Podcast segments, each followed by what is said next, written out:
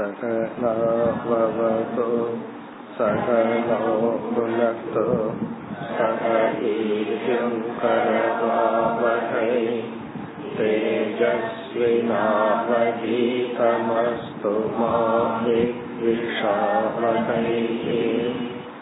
ॐ शान्ति शान्ति शान्तिः एटावद् श्लोकम् इत्थं सभृत्य मुख्येन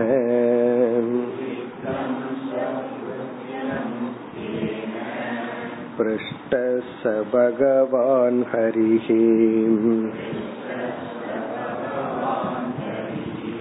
प्रीतक्षेमाय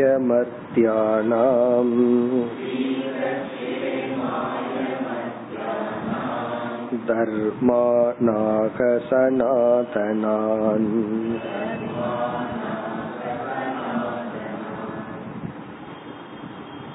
நாம் எடுத்துக்கொண்ட இந்த அத்தியாயத்தின் சாராம்சம் வர்ண ஆசிரம தர்மம் என்று பார்த்தோம். இந்த அத்தியாயத்திலும் அடுத்த அத்தியாயத்திலும் நமக்கு வர்ண தர்மத்தையும் ஆசிரம தர்மத்தையும் பகவான் போதிக்கின்றார். உத்தவர் வர்ண ஆசிரம தர்மத்தை பற்றிய ஞானத்தை கேட்டார். எந்த ஒரு வர்ண ஆசிரம தர்மத்தை பின்பற்றினால் உங்கள் மீது பக்தி ஏற்பட்டு ஒருவன் இறுதியில் முக்தி என்ற நிலைக்கு செல்ல முடியுமோ அந்த தர்மத்தை உபதேசியுங்கள். பிறகு இதை உபதேசிப்பவர் நீங்கள் தான் உத்தமமானவர். வக்தா அவித்ரா கர்த்தா என்றெல்லாம் கூறினார். இதை நன்கு உபதேசிப்பவர் நீங்கள் தர்மத்தை பின்பற்றுபவர்கள் நீங்கள் அதை பாதுகாப்பவர் நீங்கள் என்று தர்மத்தின் மேன்மையையும் கிருஷ்ண பகவான் மேன்மையையும் கூறினார். பிறகு சுகர் பரீட்சித் மகாராஜாவிடம் கூறுகின்றார் இத்தம் சபிருத்திய முக்கியன சபிருத்தியக என்றால் சிஷ்யன் முக்கியம்னா மேலான. மேலான தன்னுடைய சிஷ்யனால் இவ்விதம் பிருஷ்டக கேட்கப்பட்ட ச பகவான் ஹரிகி அந்த பகவானான ஹரியானவர் பிரீதக மகிழ்ச்சி அடைந்து என தர்மத்தை பற்றிய ஞானத்தை கேட்டுள்ளார் என்று மகிழ்ச்சி அடைந்து மர்த்தியானாம் க்ஷேமாய மனிதர்களுடைய நலனுக்காக தர்மான் சனாதனான் ஆக சனாதனான என்றும் தொடர்ந்து வருகின்ற அழியாத இந்த தர்மத்தை இனி உபதேசம் செய்கின்றார் இனி அடுத்த ஸ்லோகத்திலிருந்து பகவான் ஆரம்பிக்கின்றார் அடுத்து ஒன்பதாவது ஸ்லோகம் धर्म्य एष तव प्रश्नः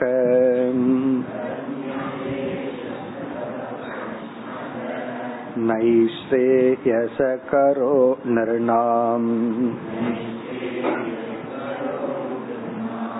वर्णाश्रमाचारवताम् तमुद्धव निबोध मे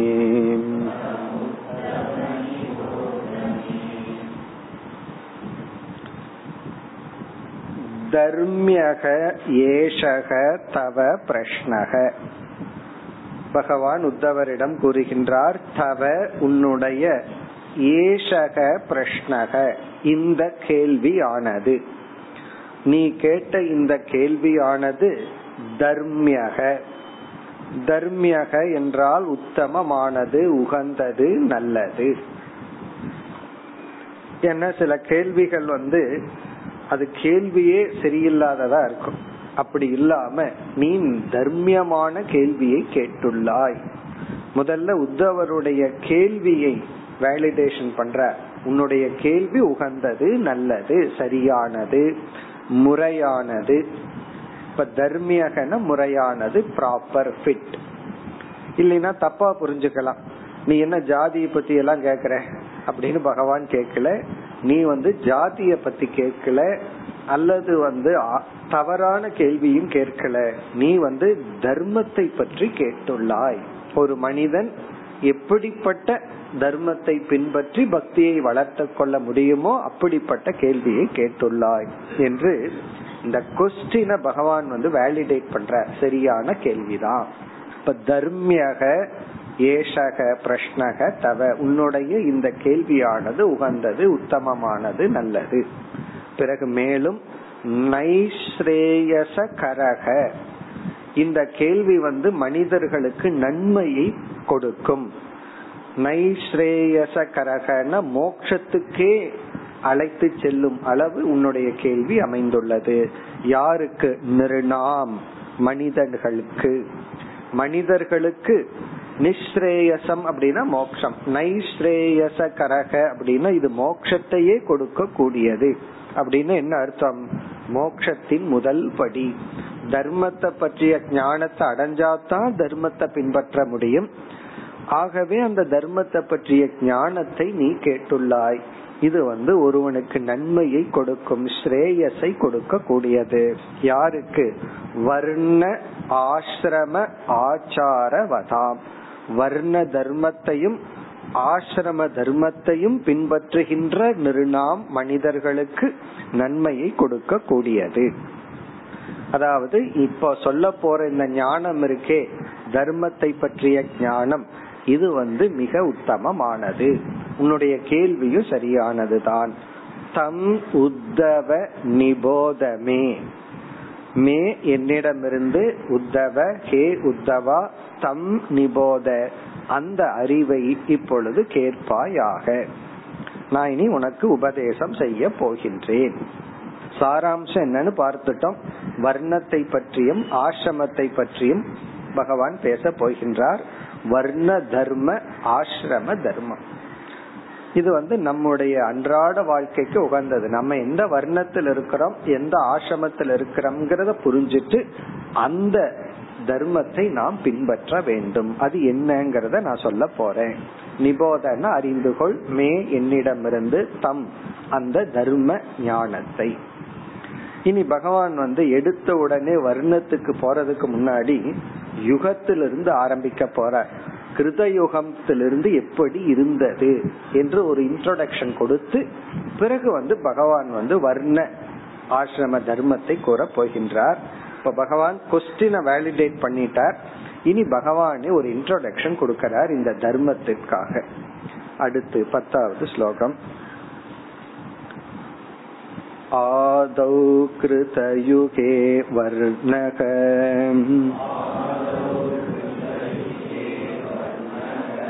नृणां हंस इति स्मृतः।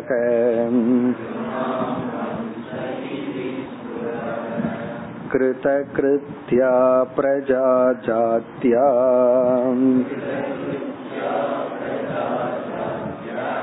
तस्मात् कृतयुगं विदुः।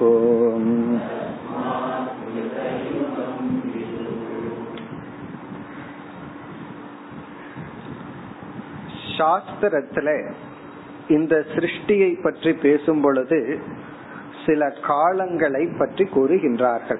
காலக்கணக்கெல்லாம் இருக்கு. இதெல்லாம் அப்படியே பொருந்தணுங்கிற அவசியம் கிடையாது. ஏன்னா சில புராணத்துக்கு புராணம் இந்த காலக்கணக்கெல்லாம் கொஞ்சம் மாறுகின்றது. இது நூறு வருஷம் இருநூறு வருஷம்னா அப்படியே இருக்கும். இங்க ஆரம்பிக்கிறதே லட்சக்கணக்கில் தான் ஆரம்பம் ஆகின்றது. அப்படிங்கும் போது இது வந்து ஒரு ஒரு கருத்துக்காக சொல்வது ஒரு கான்செப்டுக்காக சொல்றது. இந்த காலம் எல்லாம் அப்படியே எடுத்துக்கணுங்கிற அவசியம் கிடையாது. அதாவது வந்து முதல் கருத்து என்னன்னா எவ்வளவு காலம் சிருஷ்டி இருந்ததோ அவ்வளவு காலம் சிருஷ்டி இல்லாமலும் இருக்கும். இப்ப பகல் இரவு போல. இப்ப காலையில இருந்து சாயந்தரத்து வரைக்கும் ஆக்டிவா இருக்கிறோம். பிறகு இனி ஒரு பகுதி என்ன பண்றோம்? நம்ம வந்து பேசிவா இருக்கிறோம். அது எதுக்குன்னா அடுத்த நாள் ஆக்டிவ் ஆகிறதுக்காக. அதே போல பிரம்மதேவன் விழித்து கொண்டு இருப்பதுதான் இந்த சிருஷ்டி என்று சொல்லப்படுகிறது. அவர் வந்து பன்னெண்டு மணி நேரம் விழிச்சிட்டு இருக்கிறதுங்கிறது சிருஷ்டி. பிறகு அவர் தூங்க போறது அப்படிங்கறது என்னன்னா அது பிரளயம். அவர் வந்து கரெக்டா பிப்டி பிப்டி வச்சிருக்கிறார். நம்ம எல்லாம் அப்படி இல்ல. ஆறு மணி நேரம் தான் தூங்குவார்கள். மீதி நேரத்துல எல்லாம் ஆக்டிவா இருக்கிறோம். அவருடைய உறக்கம் அப்படிங்கறது வந்து லயம். இப்ப பனிரெண்டு மணி நேரம் முழிச்சிட்டு இருக்கிறோம். பனிரெண்டு மணி நேரம் தூங்குறது போல எவ்வளவு காலம் சிருஷ்டி இருந்ததோ அவ்வளவு காலம் லயமா இருக்கும். பிறகு மீண்டும் அதே ஜீவர்கள் வருகின்றார்கள். இந்த இருக்கிற கால கணக்கு இருக்கே.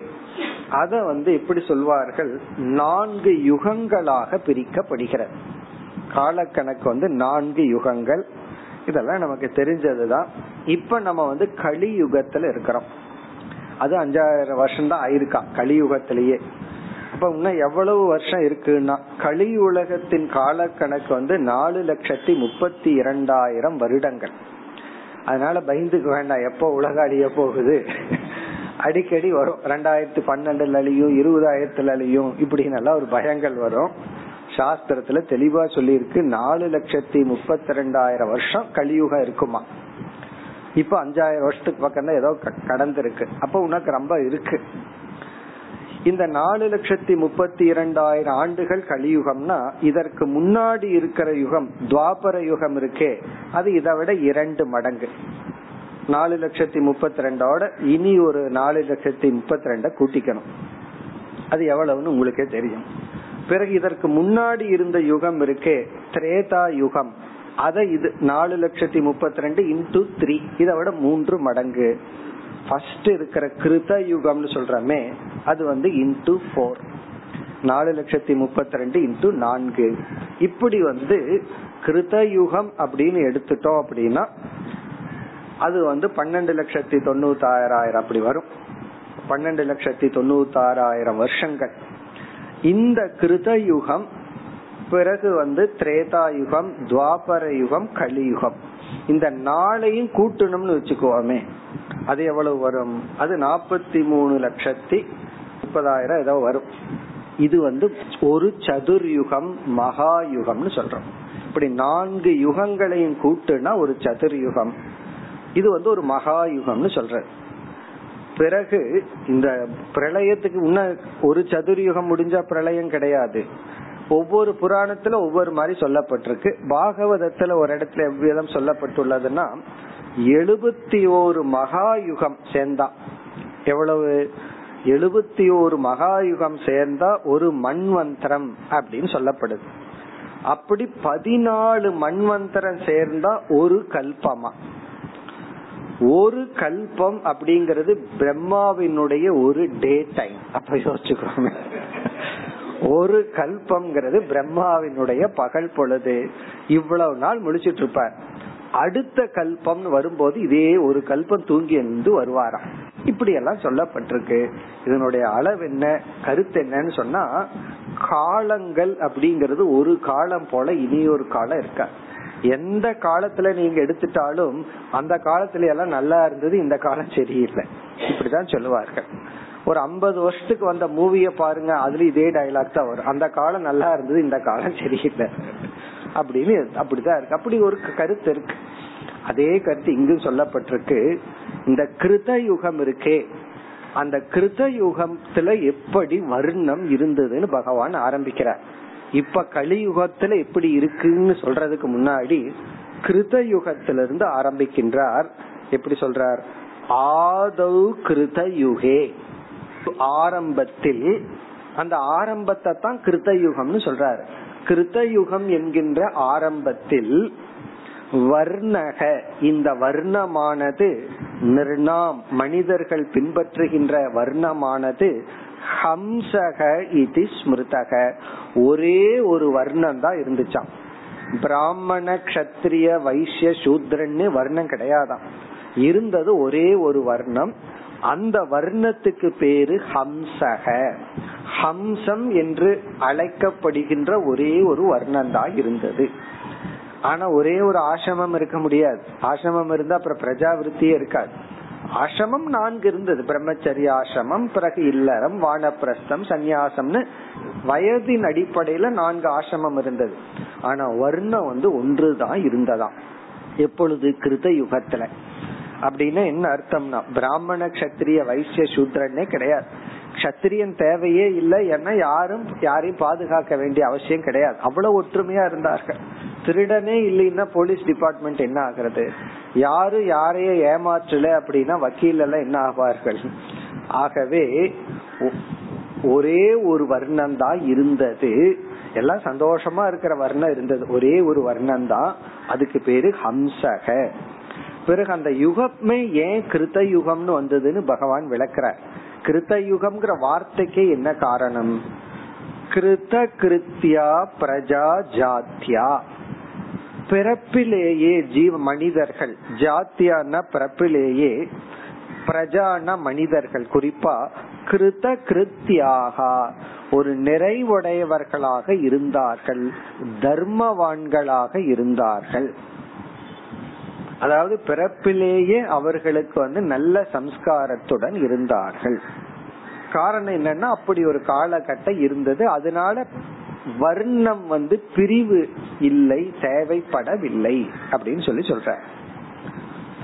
அதனாலதான் ஒவ்வொரு யுகத்துக்கும் ஒவ்வொரு சாதனை பிரதானமா சொல்வார்கள். கிருத யுகம் வந்து தியான பிரதான சாதனைன்னு சொல்லுவாங்க. கிருத்த யுகத்துல வந்து தியானம் தான் பிரதானமா இருந்துதான். ஏன்னா கர்ம யோகம் எல்லாம் அவசியமே இல்லை. ஏன்னா சித்த சுத்தி நேச்சுரலா இருந்தது. அதனால இவன் போய் எந்த கர்ம யோகம் பண்ணணுங்கிறது பெருசா இல்லை. பிறகு திரேதா யுகத்துல வந்து யஜ்ய பிரதானம் என்று சொல்வார்கள். அங்க தியானம் பண்ண முடியல இவனால உட்கார முடியல. திரேதா யுகத்துக்கு வரும்பொழுதே இவன் தியானத்துக்கு தகுதி இல்லை. கொஞ்சம் யஜ்யம் எல்லாம் பண்ணி ஆகணும்.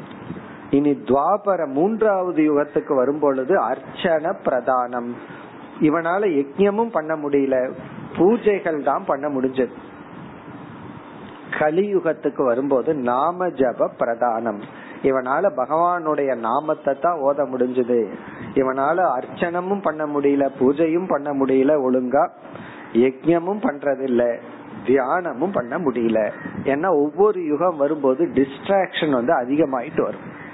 அதாவது இந்திரியங்களை வந்து வெளியே இழுக்கிற சக்தி அதிகமாயிட்டே இருக்கு. அது நம்ம இந்த யுகத்திலேயே இந்த காலத்திலேயே பாக்கிறோம் ஐம்பது வருஷத்துக்கு முன்னாடி நமக்கு இருந்த டிஸ்ட்ராக்ஷனும் இப்ப இருந்தது எவ்வளவுன்னு நமக்கு நல்லாவே தெரியும்.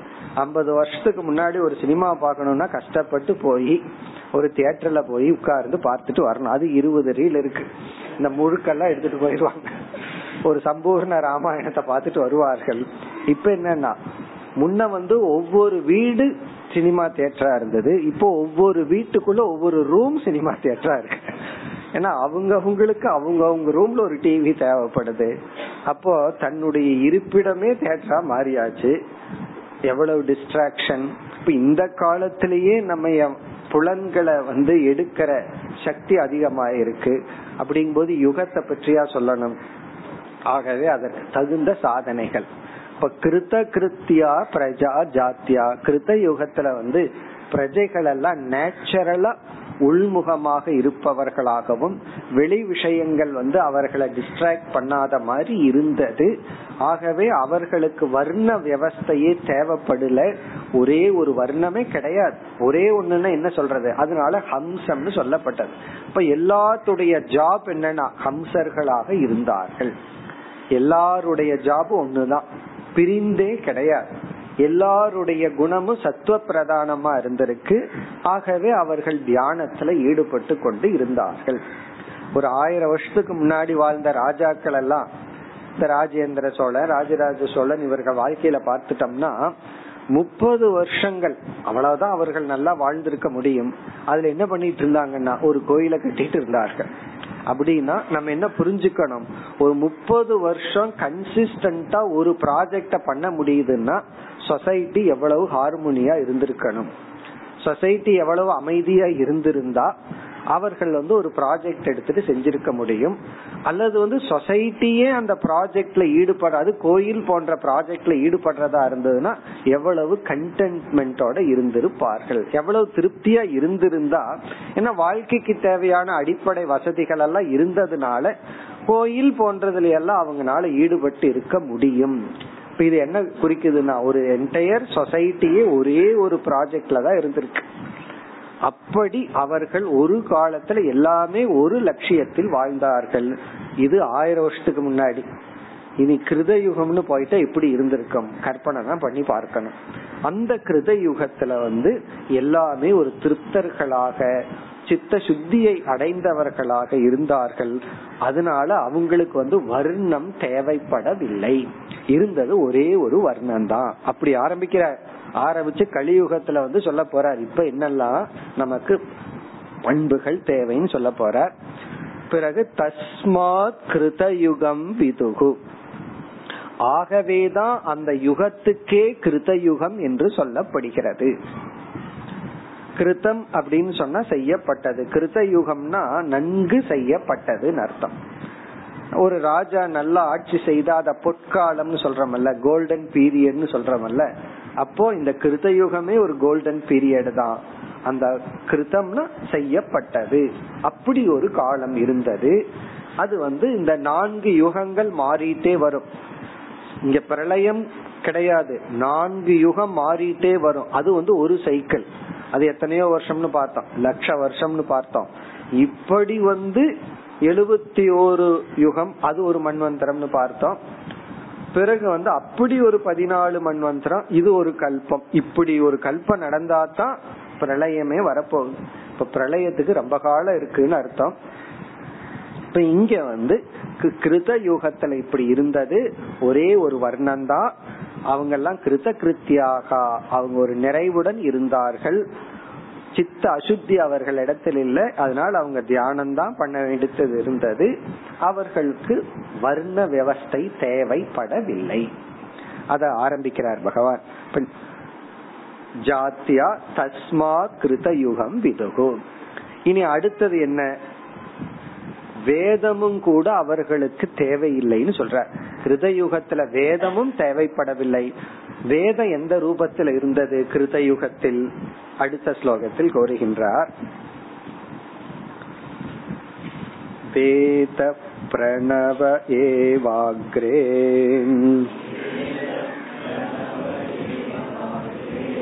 धर्मोऽहं वृषरूपदृक्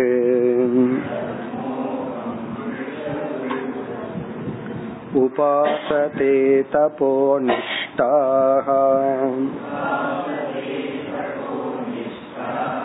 हंसं मां मुक्तकिल्बिषाः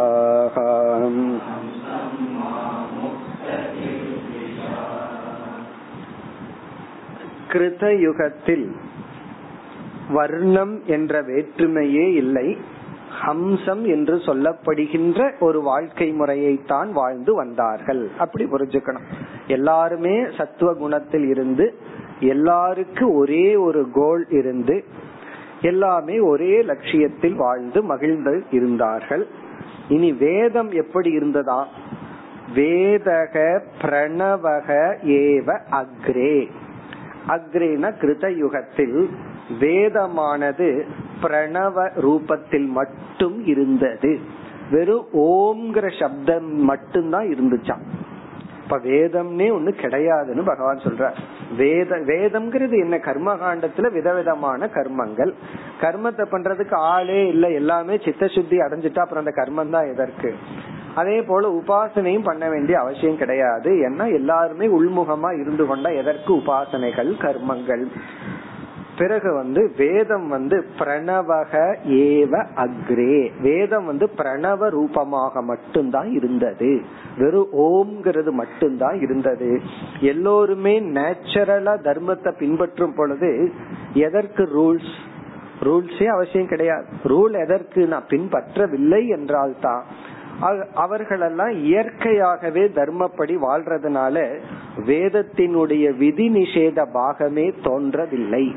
எப்ப தோன்றணும்னா என்னைக்கு ஒருத்த நிஷேதத்தை பின்பற்ற ஆரம்பிக்கிறானோ அப்பதான் தோன்றணும். எல்லாம் இயற்கையா தர்மப்படி வாழ்வதனால் வேதம் அப்படி இருந்தது. பிறகு நானே அந்த தர்ம ரூபமாக இருந்தேன். அகம் தர்மக. நானே அந்த தர்ம ரூபமாக ஓங்கார ரூபமாக இருந்தேன். இனி அடுத்தது சொல்ல போறார் இதிலிருந்து தான் மூன்று வேதம் வந்ததுன்னு. ஓம்ல இருந்து தான் வந்ததுன்னு பிறகு சொல்லுவார். பிறகு வந்து திருக் தர்மக அகம். இங்க ஒரு கற்பனை செய்யப்படுகிறது. இந்த கிருத யுகத்துல தர்மம் என்பது ஒரு பசுவை போல இருந்தது. ஒரு பசுவுக்கு தர்மம் ஒப்பிடப்படுகிறது. விருஷ ரூப திருக்கு விருஷபம் அப்படின்னு சொன்னா ஒரு பசு. ஒரு பசுவுக்கு ஒப்பாக இந்த தர்மமானது நின்று கொண்டு இருந்தது. இந்த பசு வந்து நிக்கிறதுக்கு நான்கு கால்கள் இருக்கு. அதே போல அந்த பசு நான்கு விதமான தர்மத்தில் நின்று கொண்டு இருந்தது. அது ஒவ்வொரு தர்மம் என்னன்னு இப்பொழுது பார்ப்போம். அந்த நான்குல முதல் தர்மம் வந்து தபக தவம். இரண்டாவது சௌச்சம் தூய்மை. மூன்றாவது தயா நான்காவது சத்தியம். இந்த நான்கும் பசுவினுடைய நான்கு கால்கள்.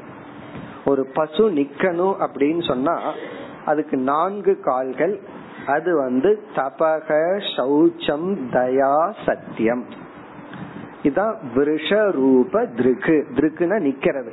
விருஷ ரூபத்தில் அதாவது ஒரு பசு ரூபத்தில் ஒரு தர்மம் பசு ரூபமாக கற்பனை செய்யப்பட்டு இந்த நான்கு தர்மத்தின் துணை கொண்டு நின்று கொண்டு இருந்தது. பிறகு என்ன ஆச்சா இரண்டாவது வரியில் உபாசதே தபோ நிஷ்டாகா. இந்த தபத்தில் நிஷ்டை உடையவர்கள் ஏன்னா தவம் அப்படிங்கறத இந்த நான்கிலேயே முக்கியமா இருக்கிற முதல். தபோ நிஷ்டாகனா இந்த தபத்தில் நிஷ்டையுடையவர்கள் ஹம்சம் மாம். ஹம்ச ரூபமாக உள்ள தர்ம ரூபமாக உள்ள என்னை உபாசதை வழிபடுகின்றார்கள். இப்படியெல்லாம் அவங்க வழிபடுவதற்கு என்ன காரணம்னா முக்த கில்பிஷாகா அவர்களுடைய மனதில் கல்மஷம் அசுத்தம் என்பது இல்லை. கில்பிஷம்னா அசுத்தம் முக்தம்னா ஃப்ரீ ஃப்ரம் அதாவது மனதில் அசுத்தம் இல்லாததுனால பொறாமை கோபம் வெறுப்பு போன்றதெல்லாம் மிக மிக குறைவான நிலையில இருந்ததுனால அவர்களெல்லாம் இந்த மாதிரி தர்மத்துடன் இருக்கின்ற என்னை அவர்கள் வழிபட்டார்கள் அப்படின்னா பின்பற்றினார்கள். கிருத யுகத்துல வந்து இந்த நான்கு அறங்களும் முழுமையாக இருந்தது.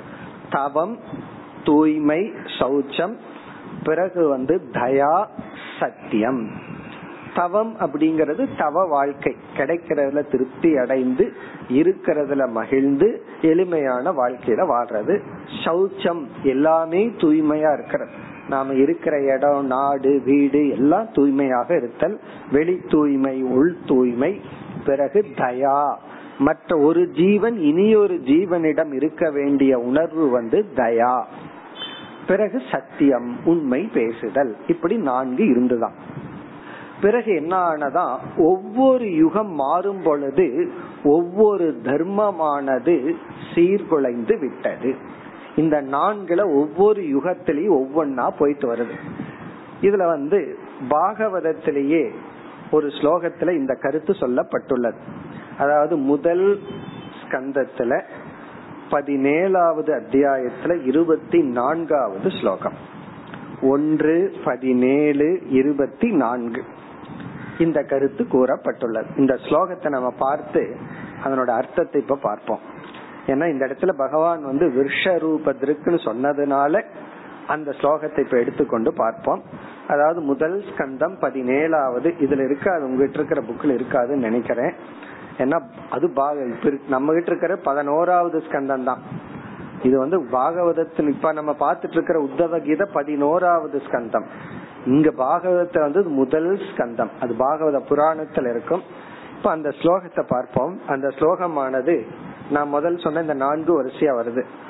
தப சௌச்சம் தயா சத்தியமிதி தப சௌச்சம் தயா சத்தியமிதி பாதா பிரகீர்த்திதாகா. ஸ்லோகத்தினுடைய முதல் வரி. தப சௌச்சம் தயா சத்தியமிதி பாதா பிரகீர்த்திதாகா தபம் நம்ம ஏற்கனவே பார்த்துட்டோம். தபம் சௌச்சம் தயா சத்தியம் இதி இவ்விதம் பாதாக பாதங்கள் பிரகீர்த்திதாக கூறப்படுகிறது. பிறகு இரண்டாவது வரியில அதர்மாம் சைகி அதர்ம அம்சைகி அதர்மாம்சைகி திரயக பக்னாகா. அதர்மாம்சைகி திரய பக்னாகா. அடுத்த பகுதி.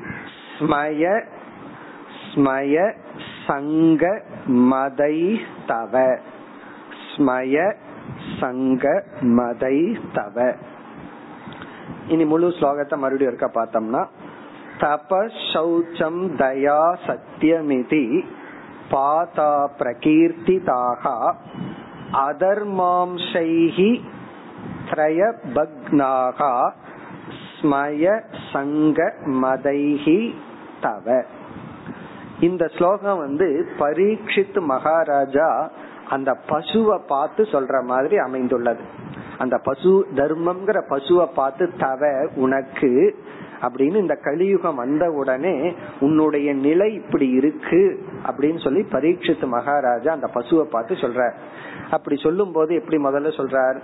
தவம் தூய்மை சௌச்சம் தயம் சத்தியம் என்கின்ற நான்கு கால்கள் உனக்கு சாஸ்திரங்கள்ல கூறப்பட்டுள்ளது. அதுல நீ இப்பொழுது மூன்று கால்களை இழந்து விட்டாய்.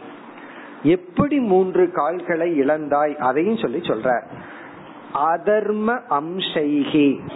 மூன்று விதமான அதர்ம அம்சங்களினால் திரையகன மூன்று பக்னாகன உனக்கு உடஞ்சு போச்சு. உனக்கு மூணு கால் இப்ப இல்லாம போச்சு. திரையகன மூன்று பக்னாகன உடைந்து விட்டது. எப்படின்னா அதர்ம அம்சைகி. உன்னை உடைக்கணும்னா இனி ஒண்ணு வந்து தானே உடைக்கணும். மூன்று விதமான அதர்ம அம்சங்களினால் மூன்று விதமான காரணங்களினால் உனக்கு உடைஞ்சிடுது. இந்த கடைசி வரியில ஒவ்வொரு காலையும் உடைச்சது யார்? அப்படி சொல்ற. மய அப்படிங்கிற ஒன்றுனால ஒன்னு ஒரு கால் உடைஞ்சது. சங்கம்ங்கிற தோஷத்தினால ஒரு கால் உடைஞ்சது. மதம்ங்கிற தோஷத்தினால இனி ஒரு கால் உடைஞ்சது. இந்த ஸ்மய அப்படிங்கிறது வந்து தவத்தை அழிக்கும் காரணம். அது ஸ்மயம் அப்படின்னா போகம். போகத்தை அனுபவிக்க வேண்டும்ங்கிற எண்ணத்தினால தவம் என்கின்ற உன்னுடைய காலானது உடைந்து விட்டது. ஸ்மய அப்படின்னா போக இச்சா போகம்.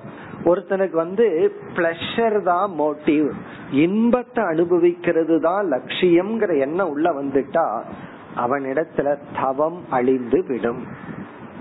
அப்போ உனக்கு நீ கிருத யுகத்துல வந்து எல்லாருமே போக பிரதானிகளா இல்ல. எதுல பார்த்தாலும் அதுல ஏதாவது இன்பத்தை நுகர முடியுமாங்கிற எண்ணம் அவங்களுக்கு இல்ல. அதனால அவர்கள் தவம் செய்தார்கள்.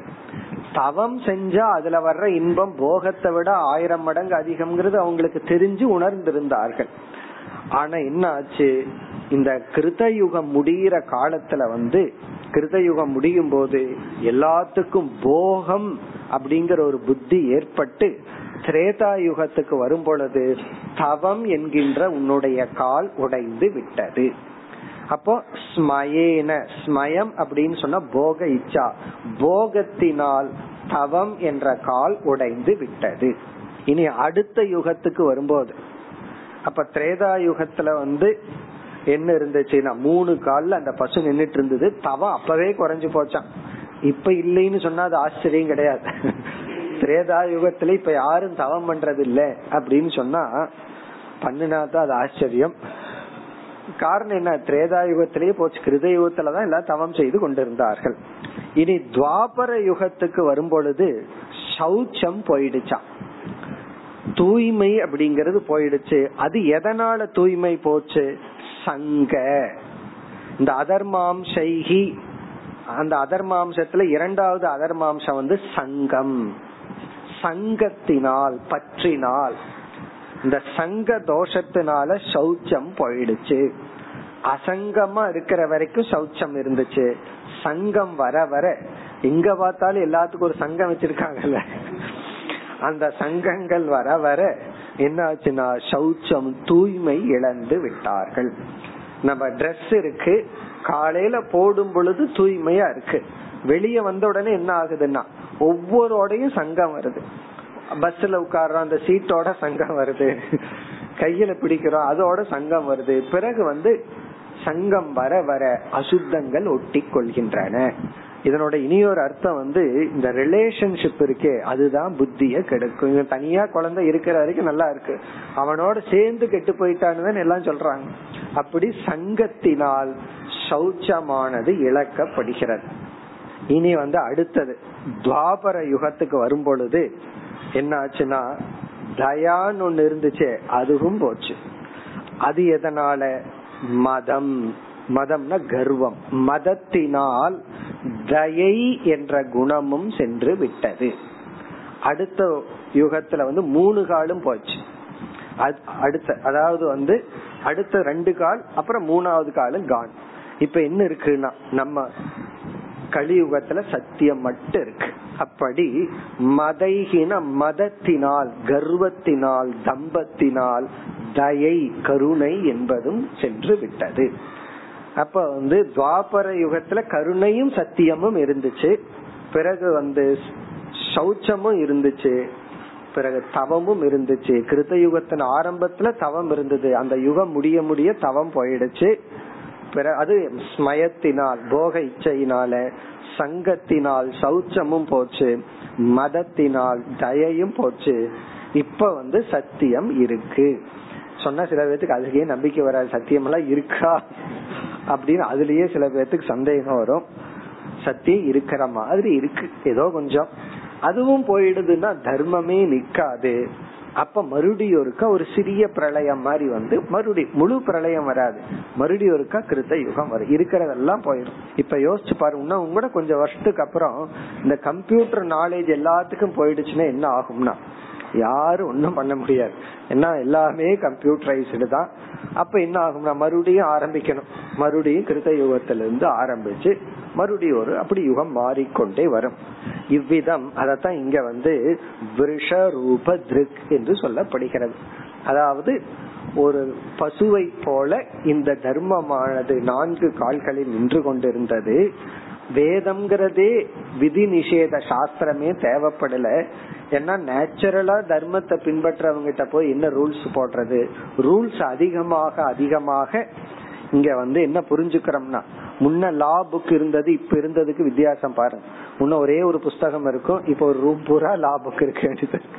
அப்படின்னு என்ன அர்த்தம்னா ரூல்ஸ் அதிகமாக அதிகமாக மாடிஃபை பண்ண பண்ண அதிகரிக்க அதிகரிக்க மக்களினுடைய தரம் குறைஞ்சிட்டு வருதுன்னு அர்த்தம். ரூல்ஸே இல்ல அப்படின்னா மக்களினுடைய தரம் ரொம்ப அதிகமா இருக்குன்னு அர்த்தம் அப்படி இருந்தார்கள் இது வந்து ஆதி ஆரம்பத்தில் பிறகு என்ன ஆச்சுன்னு பகவான் சொல்ற அடுத்த யுகத்துக்கு வரும் பொழுது வேதம் தேவைப்பட்டது என்று அடுத்த ஸ்லோகத்துல பகவான் குறிப்பிடுகின்றார் त्रेता मुखे महाभाग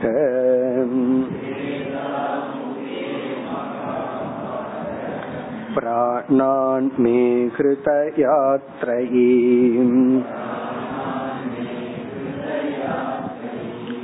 विद्या प्रातुरभूतस्याः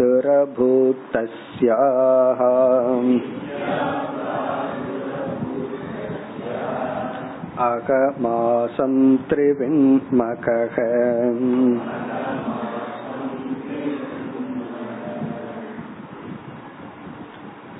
கிருதயுகத்தில் வேதம்ங்கிற சாஸ்திரமே வெறும் ஓங்காரமா இருந்துச்சு. அப்படின்னு சொன்னா ஸ்மிருதிகள் கிடையாது புராணங்கள் கிடையாது எதுவுமே அங்க தேவைப்படல. யாருக்கும் கதை சொல்லி ஒரு கருத்தை புரிய வைக்கணுங்கிற அவசியமே கிடையாது.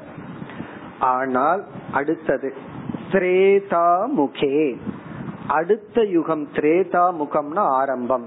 திரேதா யுகம் ஆரம்பிக்கும் பொழுது ஹே மகாபாகா ஹே மேலான உத்தவா மே பிராணாத் ஹிருதயாத். என்னுடைய ஹிருதயத்திலிருந்தும் என்னுடைய பிராணனிடம் இருந்தும் திரையீ வித்யாகா பிராதுரபூத்.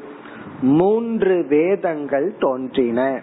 என்னுடைய ஹிருதயத்தில் இருந்தும் என்னுடைய பிராணனிடம் இருந்தும் இங்க பிராணன்னு சொல்றதனுடைய தாற்பயம் வந்து எஃபர்ட்லெஸ்ஸா அதாவது பிராணன் மூச்சு விடுறதுக்கு வந்து நம்ம டயர்ட் ஆக மாட்டோம். இவ்வளவு நேரம் நான் மூச்சு விட்டுட்டேன் டயர்ட் ஆகிட்டோம் அப்படின்னு சொல்ல மாட்டோம். இவ்வளவு நேரம் பேசினேன் டயர்ட் ஆகணும்னு அது ரொம்ப பேர் சொல்றது இல்ல அப்படி கூட சொல்லலாமே தவிர இவ்வளவு நேரம் நடந்துட்டேன் டயர்டான அப்படி சொல்லலாமே தவிர அப்ப இந்த பிராணன்கிறது இயற்கையா போயிட்டு வருது. நேச்சுரலா அப்படி ஸ்பான்டேனியஸா ஹிருதயாத் என்னுடைய சொரூபமாகவே த்ரயி வித்யா மூன்று வேதங்கள் பிராதுரபு தோன்றின. இங்க மூன்று வேதங்கள்ங்கிற இடத்துல அதர்வன வேதத்தையும் சேர்த்திக்கணும். ரிக் எஜுஸ் சாம ரிக் மந்திரங்கள் எஜுஸ் மந்திரங்கள் அது பாடப்படுவது சாம மந்திரம். பிறகு அதர்வன வேதத்திலையும் ரிக் மந்திரங்களும் எஜுர் மந்திரங்கள் தான் இருக்கு. ஆகவே இங்க மூன்றுங்கிறத நான்காகவும் புரிந்து கொள்ள வேண்டும். அனைத்து வேதங்களும் தோன்றின. நானே வேதங்கள் ரூபமா வந்தேன் அப்படின்னு என்ன அர்த்தம்? மனிதர்களுடைய தரம் குறைய குறைய அந்த மனிதர்களை ரெகுலேட் பண்றதுக்கான ரூல்ஸ் அண்ட் ரெகுலேஷன் விதி நிஷேதங்கள் அதிகரிக்கின்றது. பிறகு என்ன ஆச்சு நானே அந்த வேத ரூபமா இருந்த அந்த வேதத்தை நடத்தி வைக்கின்ற அந்த ரித்விக்குகளும் தோன்றினார்கள். அந்த வேதத்தை பொருள் சொல்லி வேதத்தை விளக்குபவர்களும் தோன்றி உள்ளார்கள் அவைகள் எல்லாமாகவும் நான் தான் இருக்கேன்னு பகவான் சொல்ற பிறகு அகம் ஆசம் திருவின் மகக. இந்த கடைசியில மககன்னு ஒரு சொல்ல இருக்கு. மககன யாகம்னு அர்த்தம். திரிவின் மககன மூன்று வேதத்தை எடுத்து வழங்குகின்ற நடத்தி வைக்கின்ற மூன்று ரித்விக்குகள். ஹோதா அத்வர்யு உத்காதா அப்படின்னு சொல்லலாம் நம்ம படிச்சிருக்கிறோம். சில உபனிஷத்துக்கள் ஹோதா அத்வர்யு உத்காதா என்கின்ற மூன்று வேதங்களை நமக்கு வகுத்து கொடுக்கின்ற அல்லது வந்து அந்த மூன்று வேதங்களை பயன்படுத்துகின்ற விதத்தில் உதவி செய்கின்ற ரித்விக்குகள் அவர்களும் தோன்றினார்கள். இப்ப இந்த ஸ்லோகத்துடன் பகவான் அந்த யுகத்தை பத்தி சுருக்கமா முடிச்சுக்கிறார். திரேதா துவாபரம் கலியுகம் எல்லாம் வரிசையா வரல. ஜஸ்ட் ஒரு ஹிண்ட் பண்ணிட்டு விட்டுறார். ஆரம்ப காலத்துல வர்ணமே கிடையாது. இன்னைக்கு வர்ணம் வந்திருக்கு அப்படின்னு சொன்னா அதுக்கு காரணம் மனிதர்களுடைய மனநிலை தான் நாலு வர்ணம்னு சொல்லிடுறோம். இங்க இருக்க லோக்கல் ஜாதியை எடுத்து பார்த்தா அது எவ்வளவுன்னு சொல்றது? நாற்பதுன்னு சொல்றதா? நானூறுன்னு சொல்றதா? ஒவ்வொருத்தரும் நான் இந்த ஜாதி அந்த ஜாதி. அது கிராமத்துல எல்லாம் போயிட்டா அவங்கள தங்களை அறிமுகப்படுத்திக்கிறதே நான் இந்த ஜாதியை சேர்ந்தவன். அப்படித்தான் அறிமுகப்படுத்தி கொள்வார்கள். காரணம் என்னன்னா அவங்க ஐடென்டிபிகேஷனே ஜாதியில தான் இருக்கு. அப்படியெல்லாம் மனிதர்கள் வந்து அந்த ஜாதிக்குள்ளேயே குளம். அதுக்குள்ளேயே கோத்திரங்கள் எத்தனையோ அப்படியே டிவிஷன் போயிட்டே இருக்கு. வைஷ்ணவர்னு போயிட்டோம்னா அதுக்குள்ளேயே வந்து எப்படி நாமம் போடுறதுல டிஃபரன்ஸ் வடகலை தென்கலை. ஒரு காலத்துல ரகலையே வந்தது யானைக்கு எந்த நாமம் போடுறதுன்னு சொல்லி. இப்படி எல்லாம் என்ன நம்மளே வந்து அப்படியே டிவிஷனை உருவாக்கி கொண்டுள்ளோம். இதெல்லாம் இந்த காலகட்டத்தில் தோன்றி உள்ளது. அதத்தான் பகவான் சொல்லிட்டு இனி வந்து அடுத்தது வந்து இந்த அனைவரும் எல்லா வர்ணத்தை சார்ந்தவர்களும் எல்லா ஆசிரமத்தை சார்ந்தவர்களும் ஈஸ்வரனுடைய சொரூபம்ங்கிற கருத்தை சொல்ல வர்ற அதுக்கப்புறம் தான் இந்த நான்கினுடைய தர்மத்தை சொல்ல போற. அடுத்த இரண்டு ஸ்லோகத்துல பகவான் என்ன சொல்ல வர்றார்? எல்லா வர்ணத்தை சார்ந்த மனிதர்களும் என்னுடைய விராட் சொரூபத்திலிருந்து தான் வந்தவர்கள். எனக்கு வந்து எந்த வர்ணத்திலும் ஏற்ற தாழ்வுகள் இல்லை. எல்லாம் நானா பாக்கிறேன்னு சொல்ற. இப்ப நம்ம உடம்ப நம்ம எப்படி பாக்கிறோம் நம்ம முழு உடம்ப நம்மளா பார்க்கிறோம். முழுமையா பார்க்கிறோம். எல்லா இடத்திலயும் சமமான அபிமானம் இருக்கு. ஆனா எந்த உறுப்பை எதற்கு பயன்படுத்துறோமோ அதற்கு பயன்படுத்திக்குவோம்.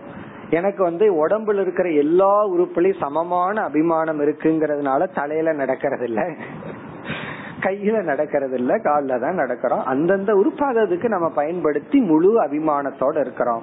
அப்படி பகவான் அடுத்து சொல்ல போற இந்த மனித லோகத்தில் வாழ்கின்ற அனைத்து வர்ணத்தை சார்ந்தவர்களும் என்னிடத்தில் இருந்துதான் தோன்றியவர்கள். எனக்குள் பேதம் இல்லை என்று குறிப்பிடுகின்றார். அடுத்த ஸ்லோகம் பதிமூன்று. விப்ரக்ஷத்ரிய விட்சூத்ராஹாம் मुखबाहूरुपादजाः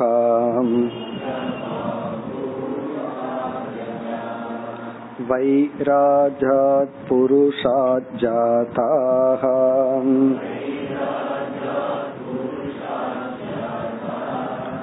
य आत्माचारलक्षणाः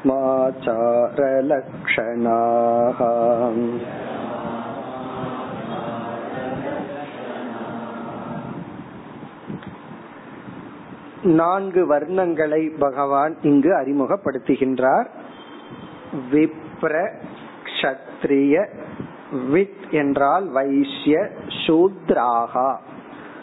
விப்ர பிராமணன் கஷத்ரிய கஷத்ரியன் வித் என்றால் வைசியன் சூத்ராகா சூத்திரர்கள் என்ற நான்கு பேர். பொதுவா நம்ம வேறொரு ஆங்கிள் எப்படி பார்ப்போம். சூத்ரன் அப்படின்னா கீழான குணத்தை உடையவன். பிராமணன்னா மேலான குணத்தை உடையவன். அப்படி பார்ப்போம். ஆனா இந்த இடத்துல பகவான் வந்து முற்றிலும் வேறொரு ஆங்கிள் சொல்கின்றார். இனிமேல் நம்ம அதை பார்க்க போறோம். என்ன சொல்ல போற இந்த நான்கு வர்ணத்திற்கும் சாமானிய தர்மங்களை சொல்ல போற இந்த குணங்கள் எல்லாம் இருந்தா இவர்களெல்லாம் இந்த நான்கு வர்ணத்தில் இருப்பவர்கள். ஒரு human basic value common value சொல்ல போறார் பின்னாடி. பிறகு வந்து வேற சிலது சொல்லுவார். திருடுறது பொய் சொல்றது ஏமாத்துறது ஹிம்சை பண்றதுன்னு இப்படி ஒரு லிஸ்ட் சொல்லுவார். இந்த குணங்கள் எல்லாம் யாருக்கு இருக்கோ அவர்கள் இந்த நான்கு வர்ணத்துக்கு அப்பாற்பட்ட ஐந்தாவது வர்ணத்தை சார்ந்தவர்கள் அதர்மவான்கள் சொல்ல போறார். பிறகு சூத்ரனுக்கு லட்சணம் கொடுக்கும் பொழுதே திருப்தியுடன் இருப்பவன்கிற லட்சணத்தை எல்லாம் சொல்ல போற இப்ப இங்க வந்து நான்கு வர்ணத்தை எந்த ஆங்கிள் சொல்ற குணத்தின் அடிப்படையில சொல்றார். குணம்ங்கிறது நட்பண்புகள் அடிப்படையில பகவான் பேசல. அதாவது யாருக்கு வந்து சத்துவ குணம் ரொம்ப இருக்கோ அவர்கள் வந்து அதுக்கு தகுந்த லைஃப் ஸ்டைல அமைச்சுக்குவாங்க. வேலைய பார்ப்பாங்க. யாருக்கு வந்து ரஜோ குணம் கொஞ்சம் அதிகமா இருக்கோ அவங்க பிசிக்கலா ஒர்க் பண்ணி பார்ப்பாங்க. யாருக்கு கொஞ்சம் தமோ குணம் அதிகமா இருந்து ரஜோ குணம் பின்னாடி இருந்தோ அவங்க வந்து புத்திய யூஸ் பண்ணாம உடல் லேபர் அளவுல அவங்க வாழ்க்கையை அமைச்சுக்குவாங்க. அதையும் நம்ம பார்க்கிறோம். இப்ப எலிமெண்டரி ஸ்கூலுக்கு வந்து எத்தனையோ குழந்தைங்க போகுது. பிஹெச்டி லெவலுக்கு வர்றவங்க எத்தனை பேர்னா? அப்ப யாருக்கு வந்து புத்திய அதிகமா பயன்படுத்தணும்னு நினைக்கிறார்களோ அவர்கள் வந்து ஒரு வர்ணத்தில் இருக்கின்றார்கள். யாருக்கு வந்து உடல் உறுதி இருக்கு நாட்டை பின்பற்றணும் அல்லது மேனேஜ் பண்ணணும் நாட்டை மட்டும் அல்ல ஒரு மேனேஜரா இருக்கணும் அப்படின்னு நினைக்கிறவங்க வந்து இப்ப ஹாஸ்பிட்டல் இருந்துட்டாவே டாக்டர்ஸ் மேனேஜரா இருந்தா ஒழுங்கா டாக்டர் வேலையை பண்ண மாட்டான். டாக்டர் டாக்டரா தான் இருக்கணும். இந்த மேனேஜ் பண்றது அட்மினிஸ்ட்ரேஷன் டாக்டரா இருக்க கூடாது இவர் அட்மினிஸ்ட்ரேஷன்ல டூ மச்சா இருந்தா அங்க இன்ஜெக்ஷன் கூட போட தெரியாது மறந்து போயிடுவார். பிறகு வந்து அட்மினிஸ்ட்ரேஷனை பார்த்துட்டு இருக்கிறவன் அக்கௌண்ட் செக்ஷனுக்குள்ள வரக்கூடாது. அதுக்கு தனி ஆளா இருக்கணும். பிறகு அதை கிளீன் பண்ணி மெயின்டைன் பண்ணிட்டு இருக்கிறவங்க இனியொருவரா இருக்கணும். அப்போ ஒவ்வொருவருடைய குணத்துக்கு தகுந்த மாதிரி ஜாபை எடுத்துட்டு அவங்க அதுல செட்டில் ஆயிக்கிறாங்க. இங்க பகவான் என்ன சொல்ல போற பிராமண கஷத்திரிய வைசிய சூத்ரர்கள்ங்கிறது வந்து அவரவர்களுடைய நேச்சருக்கு தகுந்த மாதிரி வர்ணத்துல இருக்கின்றார்கள். இவங்க எல்லாத்துக்குமே சாமானிய தர்மத்தை பகவான் சொல்ல போற மிக அழகா தெளிவா இங்க சொல்ல போற இந்த கேரக்டரோட அதாவது மத்தவங்களை ஹிம்சப்படுத்தாம பொறாமப்படாம அன்பா இப்படிப்பட்டவர்கள் இந்த நான்கு வர்ணத்துல இருப்பார் இருக்க வேண்டும். இந்த சாமானிய தர்மத்துடன் அவங்க குணத்துக்கு தகுந்த மாதிரி ஜாப்ல இருக்கணும் இருப்பார்கள். ஆகவே இந்த நான்கு பேருமே ஈக்குவலி கிரேட்னு சொல்ல போறேன் ஒருத்தன் பிராமணனா இருக்கலாம் சூத்திரனா இருக்கலாம் ப்ரொவைடட் அவங்க வந்து அந்த சாமானிய தர்மத்தை பின்பற்றணும். பிறகு இந்த நான்கு தர்மத்துக்கும் சாமானியம் இல்லாத சில தர்மத்தை சொல்ல போறார். ஹிம்சை பண்றது திருடுறது பொய் சொல்றது இதெல்லாம் சொல்ல போறார். இப்படி இருந்தால் இவன் எந்த ஜாப்ல இருந்தாலும் இவன் நான்குக்குள்ள வரமாட்டான்னு சொல்ல போறான் ஆகவே நம்ம இங்க எப்படி பார்க்கணும்? பிராமணன் டீச் தான் பண்ணிட்டு இருக்கா யாகம் பண்ணிட்டு இருக்கிறா உபதேசம் பண்ணிட்டு இருக்கிறான்னா அவன் கிரேட்னு சொல்லியோ அல்லது ஒரு கோயில்ல வந்து அவன் சுத்தப்படுத்திட்டு இருக்கலாம் அல்லது குரு குலத்துல கிளீன் பண்ணிட்டு இருக்கிறான் சமையல் பண்ணிட்டு இருக்கிறான்னு சொன்னா அவன் கீழானவன் நினைக்க கூடாது. இங்க பகவானுடைய உபதேசப்படி இவனும் அவனும் சாமானிய தர்மத்தை பின்பற்றினா மேலானவர்கள். சாமானிய தர்மத்தை பின்னாடி சொல்ல போறாரு அதை பின்பற்றவில்லை என்றால் இவனை வந்து எந்த வர்ணத்திலையும் சேர்த்த முடியாது அஞ்சாவது வர்ணம்னு சொல்ல போறார். அப்படித்தான் பகவான் வந்து வர்ணத்தை சொல்ல போறார். ஆகவே முதல்ல இந்த நான்கு வர்ணத்தை நேரேட் பண்ணிட்டார். விப்ர பிராமணன் கஷத்திரியன் வைசியன் சூத்திரன். இப்ப இந்த நான்கு நமக்கு தெரியும். பிராமணன் சொன்னா அதனுடைய லட்சணங்கள் அதனுடைய தர்மங்களை எல்லாம் நம்ம பார்க்க போறோம். மெயினா புத்தி பூர்வமா இருக்கும். இது டீச்சிங் மட்டுமல்ல ஒரு கம்பெனில பிளான் பண்றது. எக்ஸிக்யூட் பண்றது டிசைன் போடுறது. இப்போ ஒரு பில்டிங் கட்டுறோம். அதுக்கு ஆர்கிடெக்ட் ஆர்கிடெக்ட நம்ம என்னன்னு சொல்றது? பிராமணன் சொல்லணும். காரணம் என்ன? அவர் வந்து விஷுவலைஸ் பண்ணுவார். அவருடைய ஐடியால தான் கடைசியில அந்த பில்டிங்கே வருது. இப்ப புத்திய பிரதானமா பண்றவர்கள் எல்லாம் பிராமணர்கள். அடுத்தது வந்து அதை ப்ரொடெக்ட் பண்றது. அதை ஒரு மேனேஜ் பண்றது. ஒரு இன்ஜினியர் வந்து அதை மேனேஜ் பண்றார் எக்ஸிக்யூட் பண்றார். பிறகு வந்து அக்கௌண்ட்ஸ் பாத்துக்கிறது அதெல்லாம் அடுத்த லெவல் பிறகு மேசன் லெவல்ல அதாவது பிசிக்கலா ஒர்க் பண்ற லெவல் அப்படியெல்லாம் நான்கு விதமா எல்லா ஃபீல்டுலயும் இருக்கு. இப்ப இந்த நான்கு பகவான் என்ன சொல்றார்? என்னிடம் இருந்துதான் இந்த நான்கு வர்ணத்தை சார்ந்தவர்களும் தோன்றினார்கள். என்னுடைய உடம்பிலிருந்து ஒவ்வொரு அம்சத்திலிருந்து ஒவ்வொருவர் தோன்றினார்கள். அதுல வந்து ஒவ்வொரு அம்சத்தை சொல்றார். முதல்ல வந்து முகம். முகம் அப்படின்னா தலை. என்னுடைய வாய் அல்லது தலை பகுதியிலிருந்து பிராமணர்கள் தோன்றினார்கள். அடுத்தது வந்து முக. இரண்டாவது வந்து பாகு. பாகுனா கைகள். என்னுடைய கைகளிலிருந்து கத்திரியர்கள் தோன்றினார்கள். ஊரு என்றால் என்னுடைய தொடை. தொடை பகுதியிலிருந்து அடுத்த வைஷ்யர்கள் தோன்றினார்கள். பிறகு வந்து பாதம். கடைசியில வந்து பாதம் பாதம்னா கால்கள். என்னுடைய கால்கள் இருந்து சூத்திரர்கள் ஜாகான தோன்றினார்கள். என்னுடைய ஒவ்வொரு உடம்பு அங்கத்திலிருந்தும் இந்த ஒவ்வொரு வர்ணத்தை சார்ந்தவர்களும் தோன்றியுள்ளார்கள். உடனே கால்ல இருந்து தோன்றியவன் நீ கீழானவன் தலையிலிருந்து தோன்றியவன் நான் மேலானவன் நமக்கு சொல்ல தோன்றும். அதாவது வந்து மேல் கீழ் அப்படிங்கறது பகவான் வேற டெபனிஷன்ல சொல்ல போறார். குணத்தின் அடிப்படையில சொல்ல போறாரு. இங்க செயலின் அடிப்படையில சொல்லவில்லை. ஒவ்வொருத்தருக்கும் ஒவ்வொரு நேச்சர் அதுல வந்து தவறே கிடையாது. அவங்க அவங்களுக்கு என்ன இயற்கையோ அதில் அந்த இயற்கையின்படி அவர்கள் இருப்பா இருக்க வேண்டும். இப்படி எல்லாமே என்னிடத்திலிருந்து தோன்றியவர்கள். நமக்கு தலை மேல எவ்வளவு அபிமானம் இருக்கோ அதே அபிமானம் ஈக்குவலா கால்லயே இருக்கு. அதனாலதான் கால்ல புண்ணு வந்தா ஒரு வருஷத்துக்கு அப்புறம் பாத்துக்கலாம். தலையில வந்தா மட்டும் இப்ப பாத்துக்கலாம் எல்லாம் கிடையாது. உடம்புல எங்க நோய் வந்தாலும் உடனே நம்ம அட்டன் பண்றோம். காரணம் என்ன? நமக்கு முழுமையா உடல் முழுவதும் அபிமானம் இருக்கு. இதத்தான் இரண்டாவது வரையில் சொல்றார். வைராஜாத் புருஷாத் ஜாதாகா விராட் புருஷனிடமிருந்து இவர்களெல்லாம் இந்தந்த அங்கத்திலிருந்து தோன்றினார்கள். வைராஜாத்ன விராட் புருஷாத் புருஷனிடமிருந்து இந்தந்த அங்கத்திடமிருந்து இவர்கள் தோன்றினார்கள். சரி யார் கஷத்திரியன் யார் பிராமணன் யார் வைசியன் எப்படி கண்டுபிடிக்கிறது? அப்படி ஒரு கொஸ்டின் வருது. அத பகவான் சொல்றார். ஏ அவர்கள் ஆத்ம ஆச்சார லக்ஷணாகா. லக்ஷணாகான இங்க டெபனிஷன் கண்டுபிடிக்கிற உபாயம்.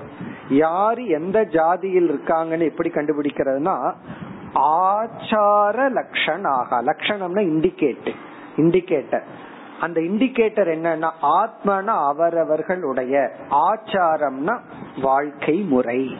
அவரவர்களுடைய வாழ்க்கை முறையிலிருந்து அவர்கள் எந்த வர்ணத்தை சார்ந்தவர்கள்ங்கிறத கண்டுபிடிக்கலாம். லட்சணம்னா இண்டிகேட்டர் ஆச்சாரம் தான் இண்டிகேட்டர் என்ன ஆச்சாரம்? யாரோருடைய ஆச்சாரம் அல்ல. இவர் சொல்லுவார் எங்க எங்க தாத்தா பெரிய சான்ஸ்கிரிட் ஸ்காலர்னு சொல்லிட்டு பெருமைப்பட்டு இருப்பார். நீ யாருன்னா? அந்த புஸ்தகத்தையே பார்த்தது இல்லை ஆனா எங்க தாத்தா அப்படி இல்ல. ஸ்வ நீ. அவரவர்களுடைய செயலின் அடிப்படையில் லிங்கமாக அவர்களை கண்டுகொள்ள முடியும். மேலும் அடுத்த வகுப்பில் தொடர்வோம் ॐ पूर्णमदपूर्णमिदं पूर्णापूर्णमुदच्छते पूर्णस्य पूर्णमादाय पूर्णमेवावशिष्यते ॐ शान्ति शान्ति